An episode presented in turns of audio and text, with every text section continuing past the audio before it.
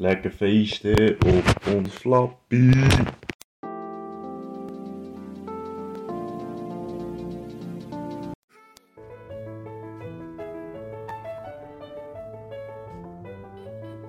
Het was kerstochtend 1961, ik weet het nog zo goed. Mijn konijnenhok was leeg en moeder zei dat ik niet in de scheur mocht komen. En als ik lief ging spelen, dat ik dan wat lekkers kreeg.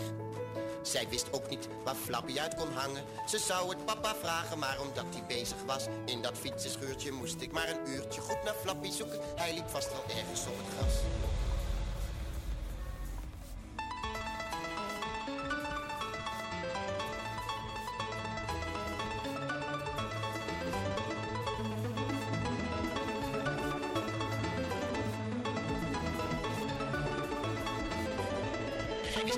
Ook niet